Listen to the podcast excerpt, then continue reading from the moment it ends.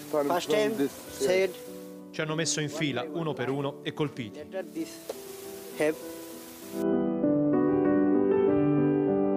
Si chiamano respingimenti, i migranti ci raccontano i duri metodi della polizia bosniaca, croata o slovena che li blocca durante il game, si chiama così il lungo viaggio di notte, la rotta balcanica, tra i boschi verso Trieste, direzione nord Europa. Sognano l'Italia, la Spagna, la Francia, il Belgio, raccontano di avere famiglie e amici che lavorano regolarmente in questi paesi e per questo motivo vogliono raggiungerli, immaginano una vita migliore. La Bosnia è lo snodo principale per l'Europa, arrivano da Afghanistan, Pakistan, Nord Africa. Le frontiere balcaniche chiuse dal paese costringono i rifugiati a restare prigionieri in condizioni di vita disumane.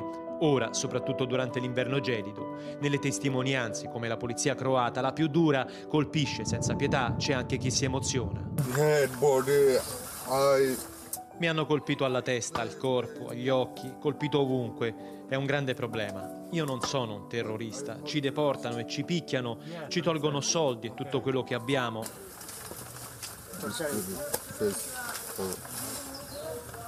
La polizia croata ha colpito una donna che era incinta, l'hanno colpita più volte, ha perso un bambino, è successo tre settimane fa, aspettava un bimbo di tre mesi. Guarda cosa mi hanno fatto, questo. Quando la polizia croata mi ha preso non ho avuto problemi, quando mi hanno portato qui in Bosnia mi hanno colpito, ho ancora i segni.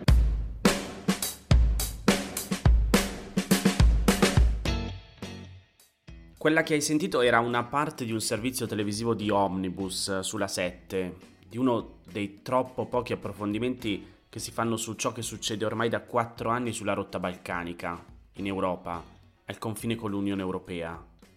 Lì dove ciò che accade però di Europa e dei valori fondanti dell'Unione Europea non si vede traccia, e anzi sembra si voglia apposta voltare lo sguardo da un'altra parte.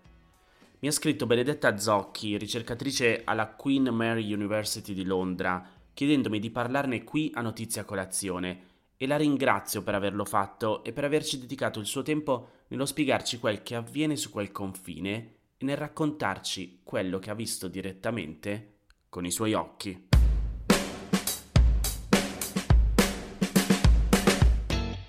Ciao Benedetta, benvenuta come ospite di Notizia Colazione.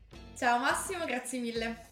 Allora, prima di tutto, come ormai faccio sempre, chiedo ai nostri ospiti di presentarsi, così almeno faccio dire direttamente a te perché poi andremo a parlare di questo argomento che affrontiamo oggi.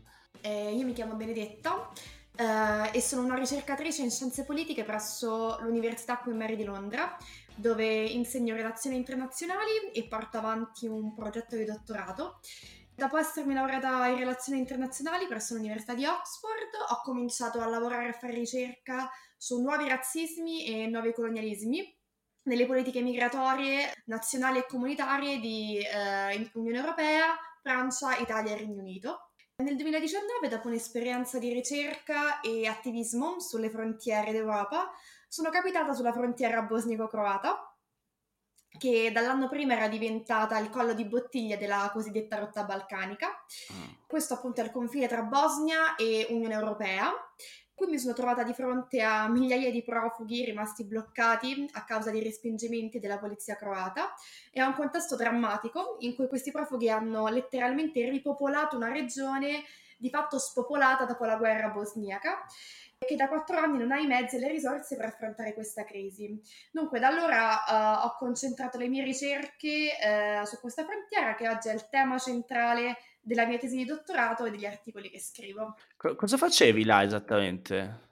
Allora, io là ho cominciato con un progetto di ricerca insieme a un professore dell'Università di Coimbra, dove lavoravamo appunto su mobilità, sulle- sulla, sulla crisi migratoria e sulle frontiere d'Europa. Quindi siamo stati a Ceuta, sulla frontiera mm, marocchina-spagnola, e siamo stati in Bosnia. Quello che facevamo era raccogliere interviste e testimonianze sia da parte dei migranti che di altri attivisti attivi sul, sul territorio, che delle persone che abitano il territorio e di giornalisti appunto che, eh, che sono passati. Quindi diciamo che, no- che il nostro eh, scopo, che poi è diventato anche lo scopo della, della mia tesi di dottorato, è sempre stato quello di andare a raccontare la frontiera a tutto tondo, quindi sia dal punto di vista di chi la abita che di chi ci arriva appunto per affrontare la crisi umanitaria che dei migranti soprattutto. Quanti anni hai che non l'abbiamo detto?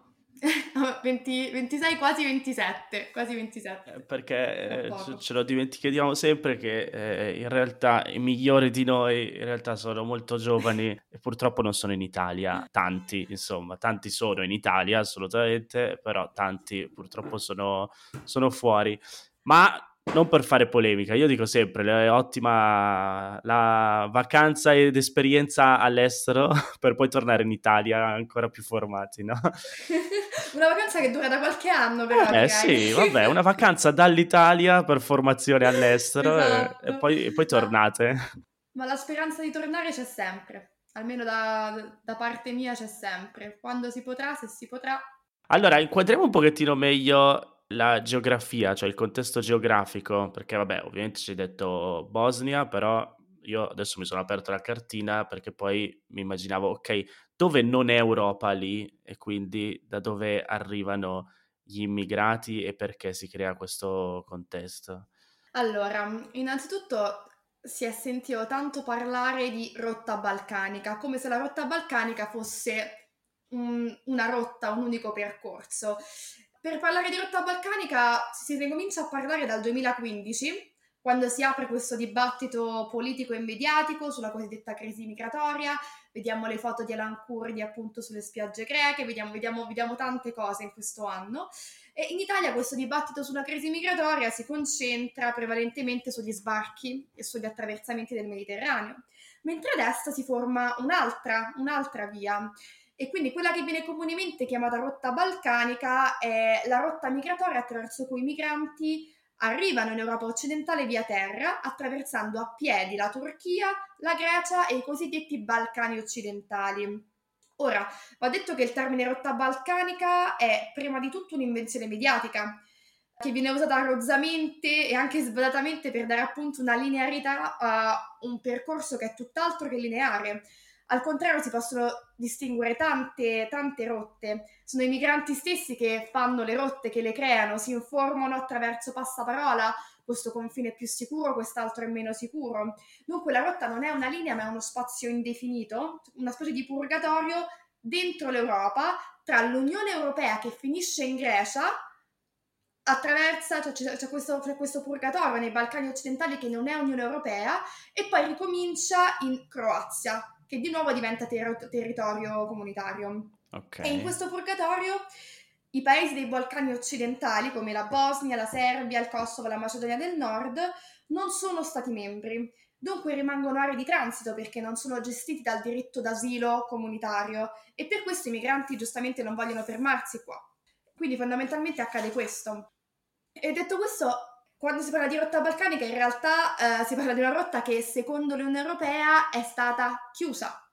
È stata chiusa nel 2016 quando l'Europa, appunto, l'Unione Europea stipula questo accordo con la Turchia, nella quale appunto la Turchia si impegna a intensificare gli sforzi per frenare le partenze dei migranti giunti sul territorio turco verso l'Unione Europea e in cambio l'Unione Europea stanzia 3 miliardi di euro al governo turco da destinare a migliorare l'assistenza umanitaria ai rifugiati siriani in Turchia.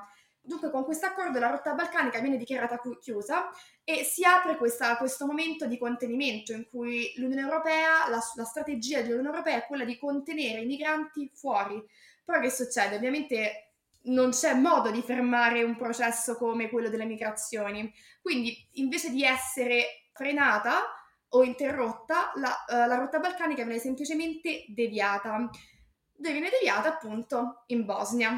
Quindi nel 2018, con la chiusura dei, dei corridoi umanitari, centinaia e poi migliaia di persone arrivano in Bosnia ed Erzegovina e qui la, la, rotta si interrompe perché questo qua è un confine con l'Unione Europea, quindi si creano vari processi attraverso cui la strategia di contenimento dell'Unione Europea si, uh, si manifesta anche qui specialmente attraverso i respingimenti illegali della polizia croata. Allora, facciamo un passo indietro perché li hai citati, no? Hai parlato di migranti siriani, però appunto prima di tornare al confine, facciamo un passo indietro. Da, da dove arrivano? Chi sono queste persone che cercano di entrare in Europa? Allora, per parlare di chi sono i migranti, secondo me si possono fare due discorsi. Se parliamo di composizione, per esempio, demografica, la maggior parte sono uh, ragazzi giovani che viaggiano o da soli o in gruppo, molti sono minorenni e molti viaggiano per anni. Abbiamo visto anche ragazzi che viaggiano da quando ne hanno 13 da soli, arrivano che magari ne hanno 17 e ora immagina un ragazzo di 13 anni in Italia che gioca alla PlayStation e cioè, diventa adolescente, immagina tanti altri ragazzi che invece imparano a fare fuochi, a nascondersi dalla polizia e vivono in campi profughi tutto il tempo, se non, se non nei boschi. Quindi a livello demografico diciamo che sono tanti tanti tanti ragazzi, ma abbiamo anche famiglie, e famiglie e tanti bambini. Va detto che questo viaggio dura anni, quindi anche i bambini crescono sulla rotta balcanica. Molti di quelli che arrivano in Bosnia hanno passato anni in Grecia e in Turchia, dove riescono a ottenere documenti temporanei, quindi lavorano, imparano la lingua. Abbiamo conosciuto persone che sono rimaste in Grecia tre anni, bambini che parlano greco perfettamente, poi allo scadere di questi, di questi documenti temporanei devono rimettersi in marcia, altrimenti vengono deportati. Per quanto riguarda la composizione nazionale dei migranti è molto varia, cambia sempre. Quello che dico sempre io è che cambia proprio come cambiano gli equilibri politici, sociali ed economici dei paesi da cui queste persone provengono. Quindi parliamo sempre di paesi devastati da conflitti, disuguaglianze, violazioni dei diritti umani e ultimamente anche da cambiamenti climatici, perché stanno arrivando anche i migranti del cambiamento climatico. Un esempio di questo, Benedetta? Eh, per esempio, in tante aree del Pakistan adesso si parlano appunto di inondazioni, di, di, di, di paesi, di villaggi che stanno totalmente sparendo e sono racconti che adesso otteniamo soltanto da questi migranti che arrivano, perché non se ne parla, non se ne parla neanche a livello mediatico internazionale. Quindi sì, diciamo che le, gli arrivi sono vari, quindi parliamo sia di conflitti che di povertà che di appunto cambiamenti climatici. E a livello appunto di uh, distribuzione nazionale cambiano tanto. Nel 2019 appunto si incontravano tanti siriani, tanti iraniani, tanti iracheni e tanti afghani che sono ancora, ce ne sono ancora tantissimi. Molti appunto iraniani iracheni di etnia kurda, molti in fuga da persecuzioni religiose o politiche. E inter- cioè, una cosa molto interessante è che da quando sono cominciati i respingimenti in Libia abbiamo cominciato a vedere anche persone che arrivano dal Marocco, dall'Algeria e dalla Tunisia e addirittura dall'Africa subsahariana. Quindi addir- queste persone circumnavigano totalmente e invece di passare direttamente in Europa occidentale passano dall'Oriente e arrivano attraverso la rotta balcanica. E un altro, un'altra nazionalità appunto molto presente è quella dei, dei, dei bengalesi e quella dei pakistani appunto. E quindi prima ci dicevi, fino a un po' di tempo fa, diciamo, la Turchia era un po' il territorio preferito, poi appunto con queste politiche e questi respingimenti di fatto voluti dal, dall'Europa, stanno, cioè hanno ormai cambiato strada e arrivano più dalla, dalla Bosnia. Quando arrivano lì cosa succede?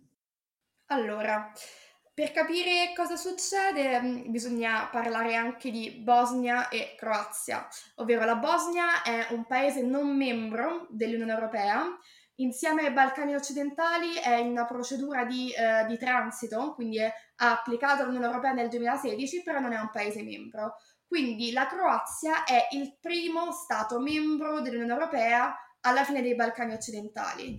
Che succede? Che se i migranti entrano in Croazia, teoricamente dovrebbero avere la possibilità di richiedere asilo e la Croazia dovrebbe fare in modo di eh, applicare il diritto comunitario per le richieste asilo. Questa cosa ovviamente non avviene e i migranti vengono, eh, vengono fermati prima. Allora, innanzitutto come avvengono i, i, i passaggi? Da chi è che vengono fermati, scusa? vengono fermati dalla polizia. Dalla, dalla polizia, polizia, croata in questo caso. Dalla polizia croata, eh, se riescono ad arrivare in Slovenia vengono, vengono fermati dalla polizia slovena. Se riescono ad arrivare in Italia, solitamente sono salvi, anche se durante il Covid abbiamo visto dei respingimenti a catena che appunto per, per i quali la polizia italiana prendeva i migranti, li riportava alla polizia slovenia, che li riportava alla polizia croata, che li riportava in Bosnia. Quindi parliamo di accoglienza, parliamo di, di, parliamo di asilo, in realtà la strategia è sempre quella di contenimento. Mm. Quindi cosa succede? Una volta che arrivano in Bosnia, attraversano tutto quanto il paese e arrivano in questa quest'area di frontiera che si chiama cantone di Unasana, che è un cantone bosniaco, una regione bosniaca, che è divisa dalla Croazia soltanto da un'area montuosa. I migranti provano a attraversare questa, quest'area montuosa a piedi, quindi si vedono, se ne vedono tantissimi con gli zaini, con i sacchi a peli, che appunto attraversano la frontiera a piedi. Qui la maggior parte vengono letteralmente catturati dalla, uh, dalla polizia bosniaca, molto spesso vengono picchiati, vengono detenuti illegalmente, a volte anche senza cibo e, e senza acqua, vengono derubati e vengono rispediti in, Bosnia. Ora, la, la frase più, gra- più, popolare che si sente da, dai migranti che vengono respinti, infatti, è Croatian Police, big problem. Questa frase risuona su tutta quanta la rotta balcanica.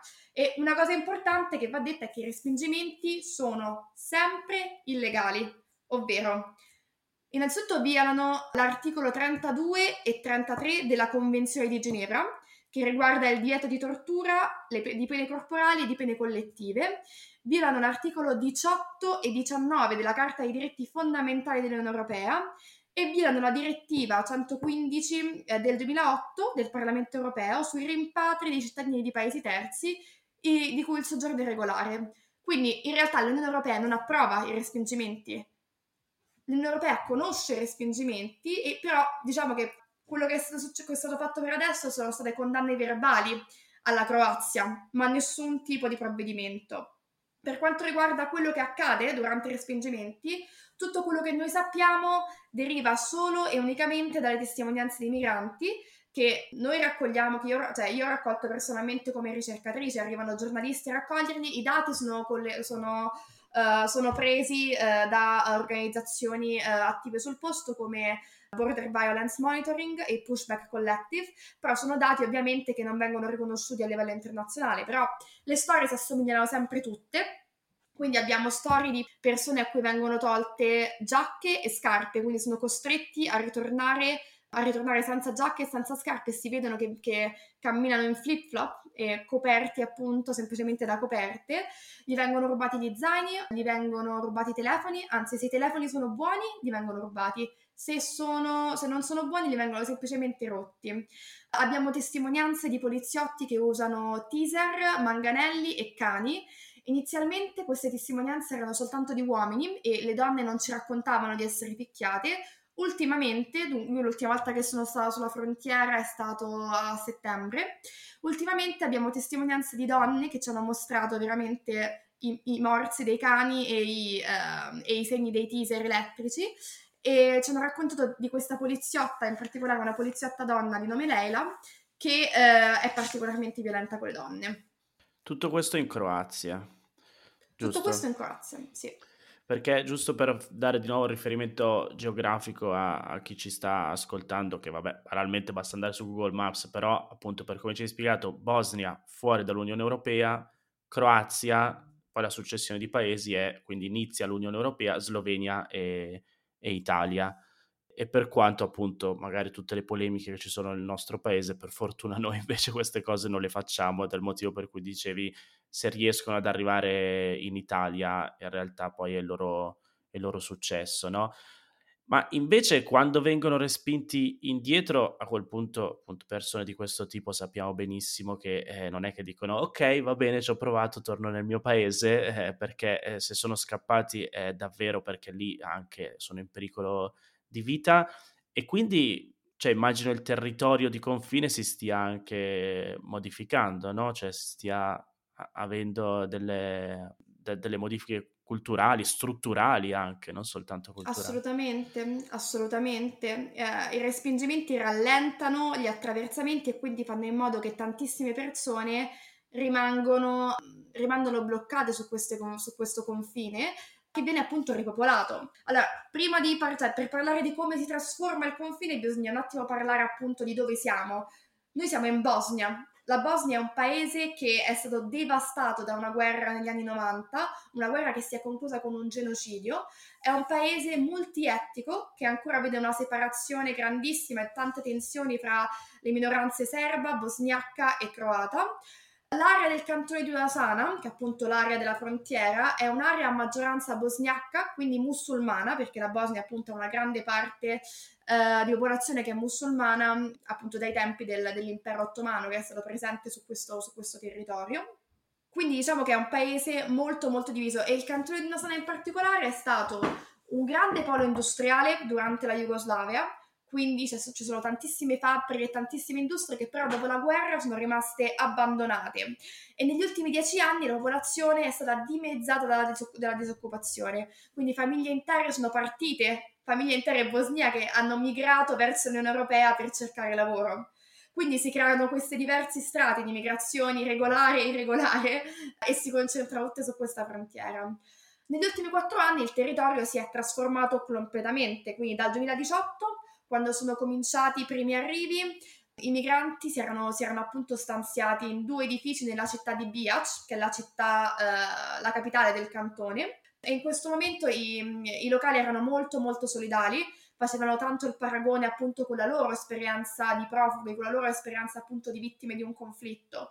Eh, è intervenuta la Croce Rossa, però eh, non c'è stato nessun tipo di aiuto internazionale o nazionale fino a che non è arrivata l'Organizzazione Internazionale per, la, per le Migrazioni, OIM e da lì è cominciato questo, uh, questo, intervento emergenziale dove l'OIM ha creato quattro campi di accoglienza temporanea Due erano per famiglie minori non accompagnati e altri due invece erano per i cosiddetti single men, che sono i, eh, gli uomini che viaggiano da soli, e questi due nelle fabbriche di Bira e Miral, che erano appunto fabbriche abbandonate, dove le persone vivevano in condizioni veramente assurde, perché tu immagina una fabbrica, letteralmente una fabbrica, quindi un posto che è eh, creato per ospitare macchina- macchinari, non, non persone, che viene certo. appunto riempito di tendoni e questo per loro è un'accoglienza temporanea.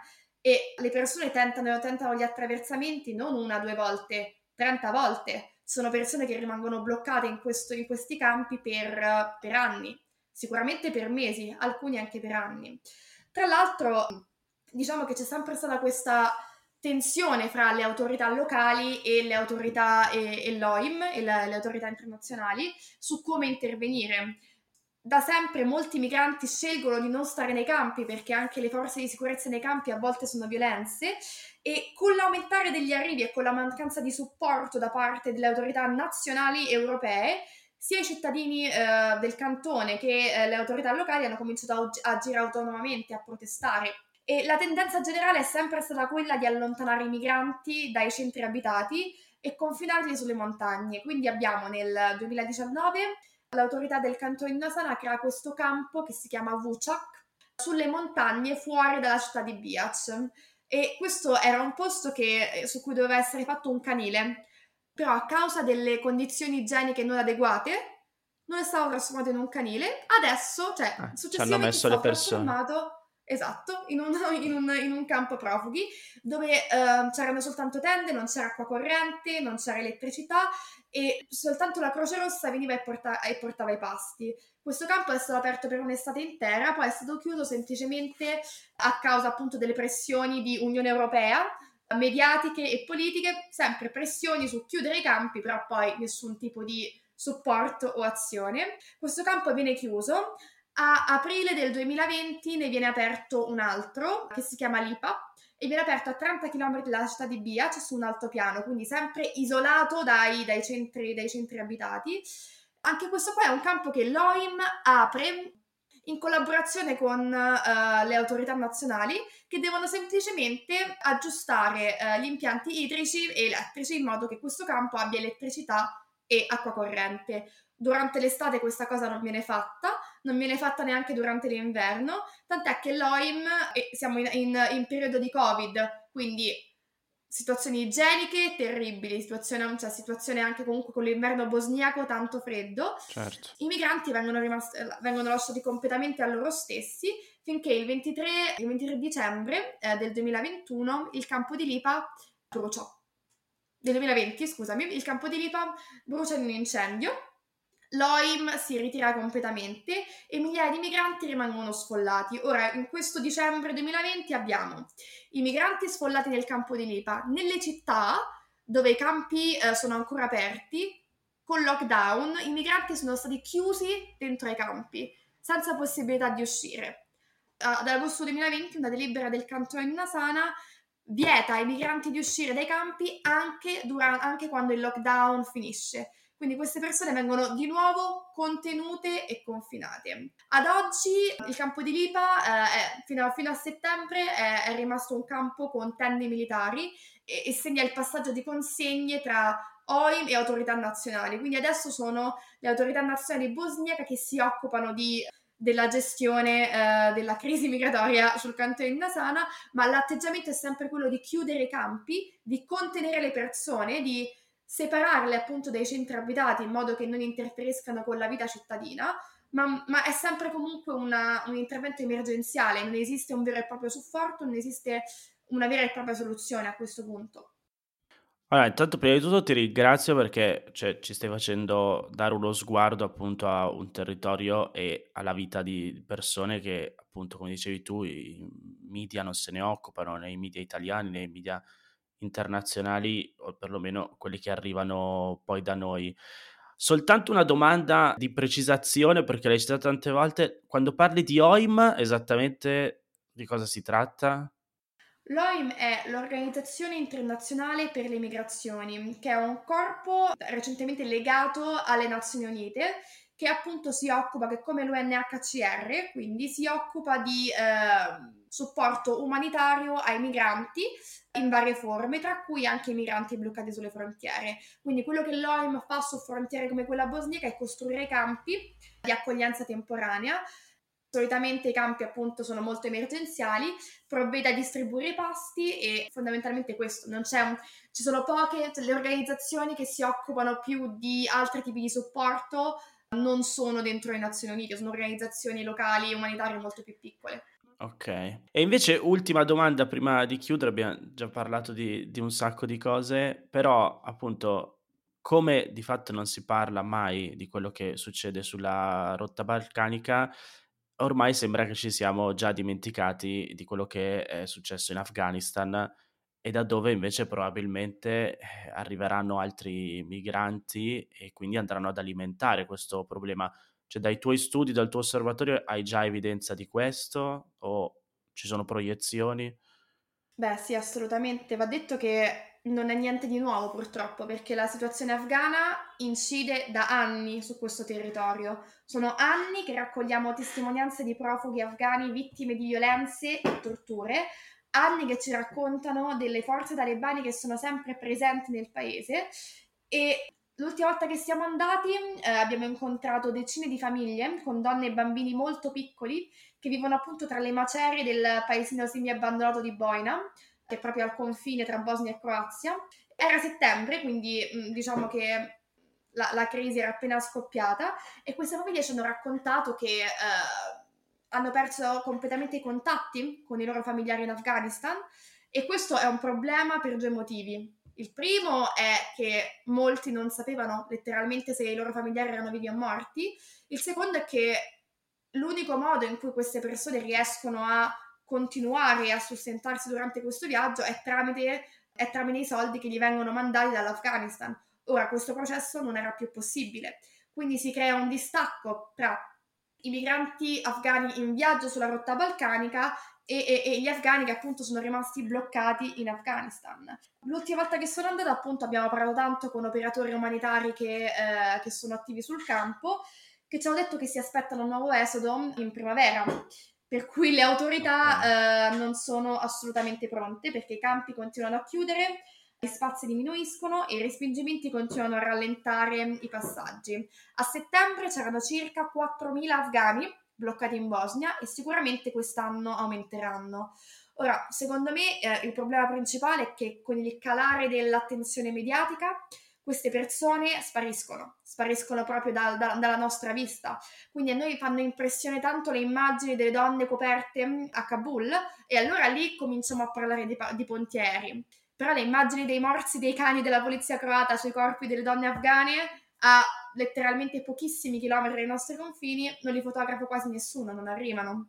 Dunque, Secondo me se bisogna prepararsi a un altro esodo, e bisogna prepararsi a un altro esodo, questa volta è necessario un intervento cioè, più reale, cioè imparare dal, dagli errori passati, cioè occuparsi delle persone più, de, più che dei confini. Quindi quello che dovremmo aver imparato è che una strategia di contenimento non funziona e non fa altro che rallentare, indebolire e traumatizzare le migliaia di persone che rimangono bloccate tra le frontiere e che arriveranno in Europa, perché alla fine arrivano tutti. E arrivano arrabbiati e traumatizzati, con traumi fisici, ma soprattutto anche psicologici, psicologici. E sono persone a cui l'Europa storicamente e politicamente deve accoglienza, vista anche la storia dei colonialismi che, che si è riversata su queste popolazioni per decenni. Certo.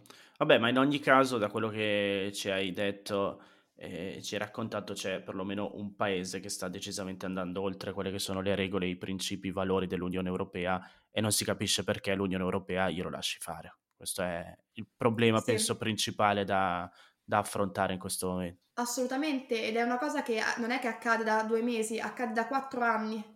Per me è sempre strano dirlo perché io oh, prima mi occupavo di altre cose, di al- di, sempre di migrazioni, ma mai di Bosnia, quindi il fatto che io sono tre anni personalmente che ritorno su quella frontiera e ogni volta che ritorno trovo la situazione solo peggiorata, è sempre questo, questo atteggiamento emergenziale. Dopo quattro anni non è più un'emergenza. No, infatti, e qui davvero penso che l'attenzione dei media a questo punto debba prendere la sua responsabilità, perché se una cosa che deve fare il giornalismo è anche questo, no? il cane da guardia del potere, in questo caso il potere non sta facendo ciò che, che deve per aiutare le persone. Benedetta, io ti ringrazio. Abbiamo dato una panoramica Grazie a te generale. Dato questo, questo spazio, grazie mille. Magari poi se qualcuno ha voglia di fare domande, vuole approfondire qualche aspetto, può scrivermi e poi magari organizziamo una seconda puntata di approfondimento. Perfetto. Grazie, Grazie ciao Benedetta. Massimo.